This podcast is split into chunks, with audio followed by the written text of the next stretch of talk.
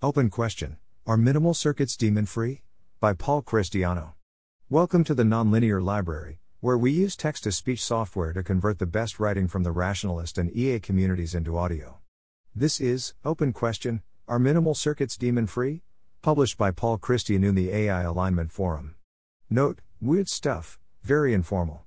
Suppose I search for an algorithm that has made good predictions in the past, and use that algorithm to make predictions in the future. I may get a daemon, a consequentialist who happens to be motivated to make good predictions, perhaps because it has realized that only good predictors survive. Under different conditions, the daemon may no longer be motivated to predict well, and may instead make predictions that help it achieve its goals at my expense. I don't know whether this is a real problem or not. But from a theoretical perspective, not knowing is already concerning. I'm trying to find a strong argument that we've solved alignment, not just something that seems to work in practice. I am pretty convinced that daemons are a real problem for Solomonoff induction. Intuitively, the problem is caused by too much compute. I suspect that daemons are also a problem for some more realistic learning procedures, like human evolution, though in a different shape. I think that this problem can probably be patched, but that's one of the major open questions for the feasibility of prosaic AGI alignment. I suspect that daemons aren't a problem if we exclusively select for computational efficiency. That is, I suspect that the fastest way to solve any particular problem doesn't involve daemons. I don't think this question has much intrinsic importance, because almost all realistic learning procedures involve a strong simplicity prior, for example, weight sharing in neural networks. But I do think this question has deep similarities to more important problems, and that answering this question will involve developing useful conceptual machinery. Because we have an unusually strong intuitive handle on the problem, I think it's a good thing to think about. Problem statement and intuition.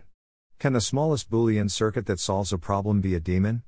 For example, can the smallest circuit that predicts my behavior, at some level of accuracy, be a daemon? Intuitively, if we have a daemon that is instrumentally or incidentally motivated to solve my problem, then there is some smaller circuit that solves the problem equally well but skips the instrumental reasoning.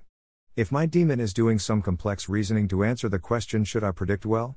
We could just skip straight to the answer yes. This both makes the circuit smaller, and prevents the circuit from ever deciding not to predict well. A different perspective on a similar intuition the daemon is doing some actual cognitive work to solve the problem.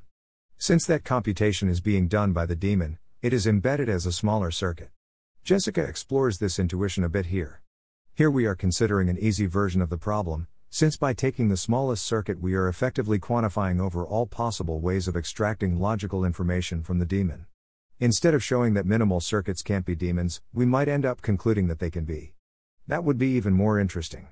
Another possible outcome is giving a strong argument that captures our intuition's concerns about daemons, and which clearly doesn't apply to the minimal circuit that solves a problem. In this case, we couldn't prove anything positive about the minimal circuit, but we would have screened off a possible cause for concern. Difficulties.